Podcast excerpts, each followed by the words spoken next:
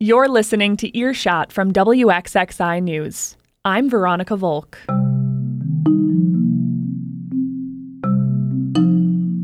This week, kids across Monroe County are gearing up for the first day of school, but a national teacher shortage is likely to have local impacts. My major concern is what message does it send children? And a growing movement to cancel late fees at the library grows momentum. But not everyone is on board. People are lazy. When you get free books for nothing, accountability is everything. Nobody's held accountable. All that from your local news podcast, Earshot.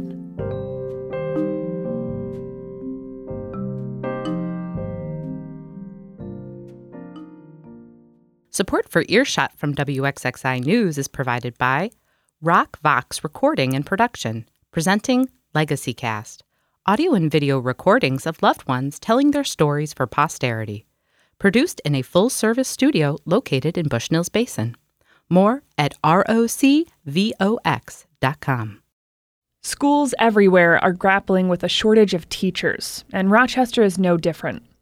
After two years of a pandemic that changed education for so many kids, parents and students are wondering what to expect in the coming academic year. My colleague Noelle Evans looked into this. She spoke with one teacher who decided to leave the profession and learn more about what solutions might be in reach. She has this story. This past school year was Kiana Joseph Muhammad's last with the Rochester City School District. I was realizing that I was spending way more time doing my work that pays me as a teacher than I was actually being a parent to my own kids. She was a high school English teacher and had been an educator for 14 years. A lot of things led to her decision to leave.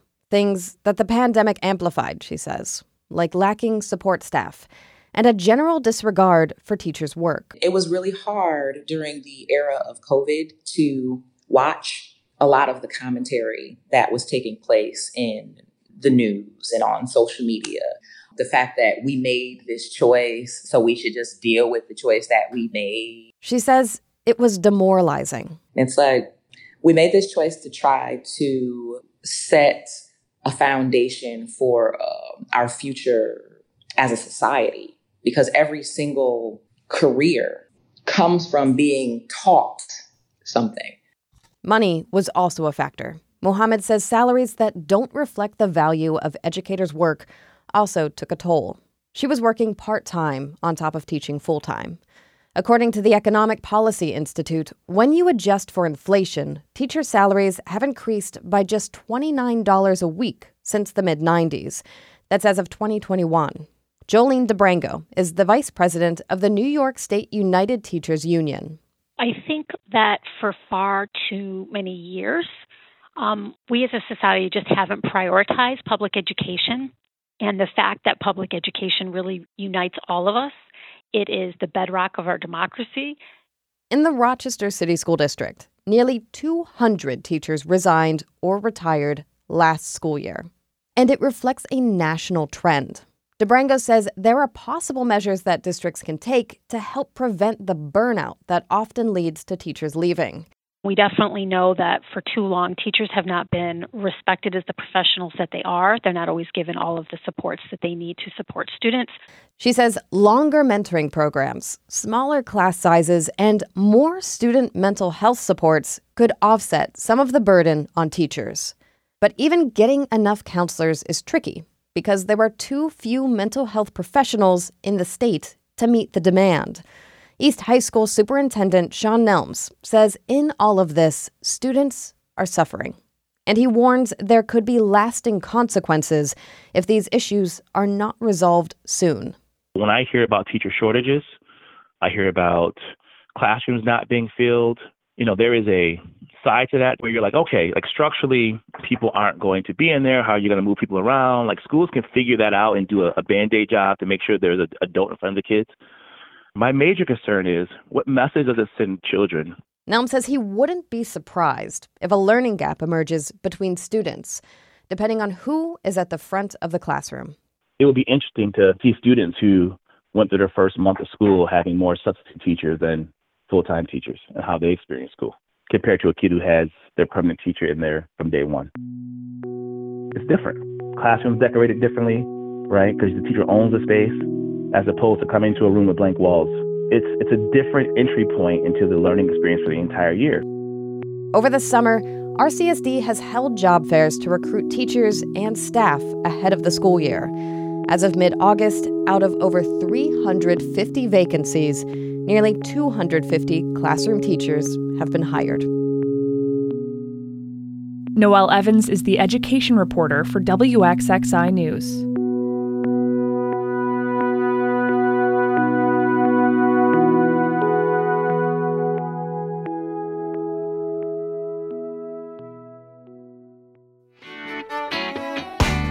Hi, this is Megan Mack from WXXI. And if you're enjoying Earshot, subscribe to our other podcast, Connections with Evan Dawson. Catch up on discussions about current events, arts, politics, and interesting people.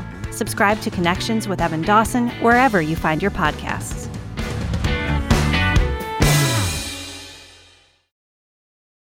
So, if you've ever used a library, you've probably had to deal with late fees at one time or another. But they can be a real financial burden for some, especially when they start to pile up. Imagine a world with no late fees. That's becoming a reality for a few libraries in Monroe County starting in September. My colleague Beth Adams spoke to some people about it.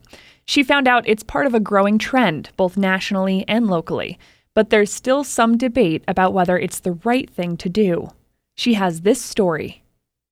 On a recent morning at the Henrietta Public Library, Johnny Carlson and Jordan Mayo are checking out some books at the main circulation desk. There you are, August 31st for those. August 31st, thank you. Thank you. Their books are due back August 31st, but if they're not returned by then, they won't owe any late fees. The Henrietta and Rush Public Libraries are doing away with fines for overdue materials for all borrowers, kids, teens, and adults.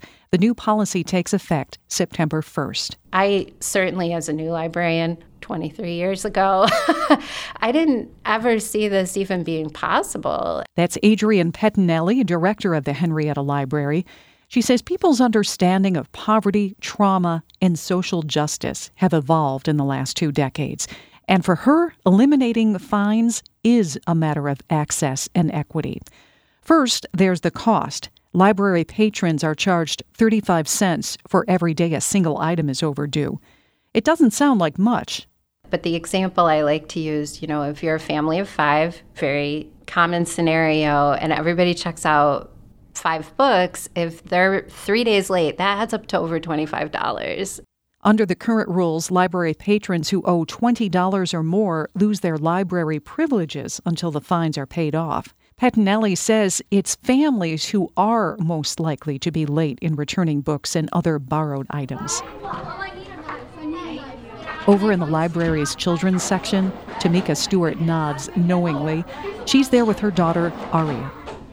A lot of people, they forget sometimes that they even have the books. Once I had a niece staying with me and I rented two books for her. And she left, she went to New York City with the books. And I had to go there and get it. Pettinelli says she hears these stories all the time. The kinds of things we see are, you know, a parent who's standing in front of us telling a kid, you can only check out two items because I'm worried we won't get them back on time. Pettinelli and Kirsten Flass, director of the Rush Public Library, say by working together with their respective library boards to eliminate fees, they have the potential to increase library access for all families within the Rush Henrietta Central School District, where 46% of the students are economically disadvantaged. The libraries are still collecting fines for lost and damaged items, but by wiping out the late fees, they expect to see increased use of the library, especially among children, teens, and senior citizens. Rush and Henrietta will be the first public libraries in Monroe County to eliminate all late fees. Seven others don't charge for children's and teens' materials that are turned in late. While a growing number of libraries around the U.S. are doing the same, some still have reservations about the policy. Jennifer Ries-Taggart, executive director at the Brighton Memorial Library, says she's not entirely adverse to going fine free, but she worries about potential unintended consequences. One is the economic impact of losing revenue from overdue charges, which she says totals tens of thousands of dollars a year in Brighton. And there is also a larger overarching issue of the library's collection is paid by the taxpayer dollars. And I think we have a responsibility to protect that investment. In Henrietta, revenue from overdue charges has been steadily decreasing in the last decade. Pettinelli says that's due to electronic reminders and easy online renewals. Also, ebooks that don't result in late charges because they automatically return themselves. Still, Ries-Taggart thinks a ban on late fees could be unfair to those who have to wait for a book because the last person who borrowed it has no financial incentive to return it. Murray Weaver, who is browsing the fiction section at the Henrietta Library, put it more bluntly. People are lazy. Old fashioned, I believe they should charge. When you get free books for nothing, accountability is everything. Nobody's held accountable.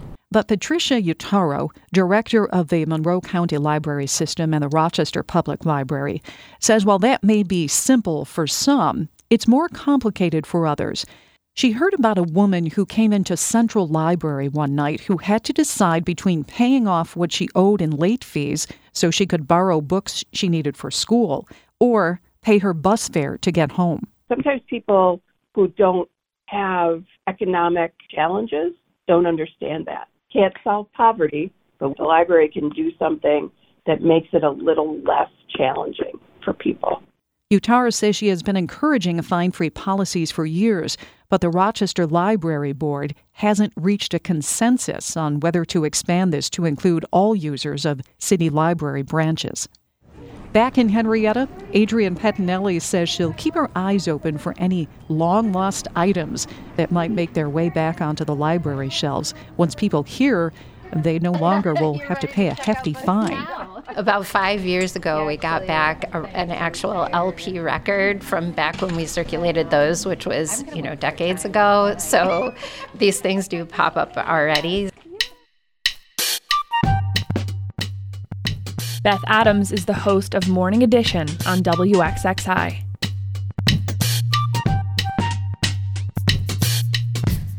And that's it for Earshot. If you haven't already, subscribe to the podcast. You'll get new episodes automatically in your feed every Friday. Find even more local news on our website, wxxinews.org, and follow us on Twitter at WXXI News. Music this week from Blue Dot Sessions and Poddington Bear. I'm Veronica Volk. Thanks for listening.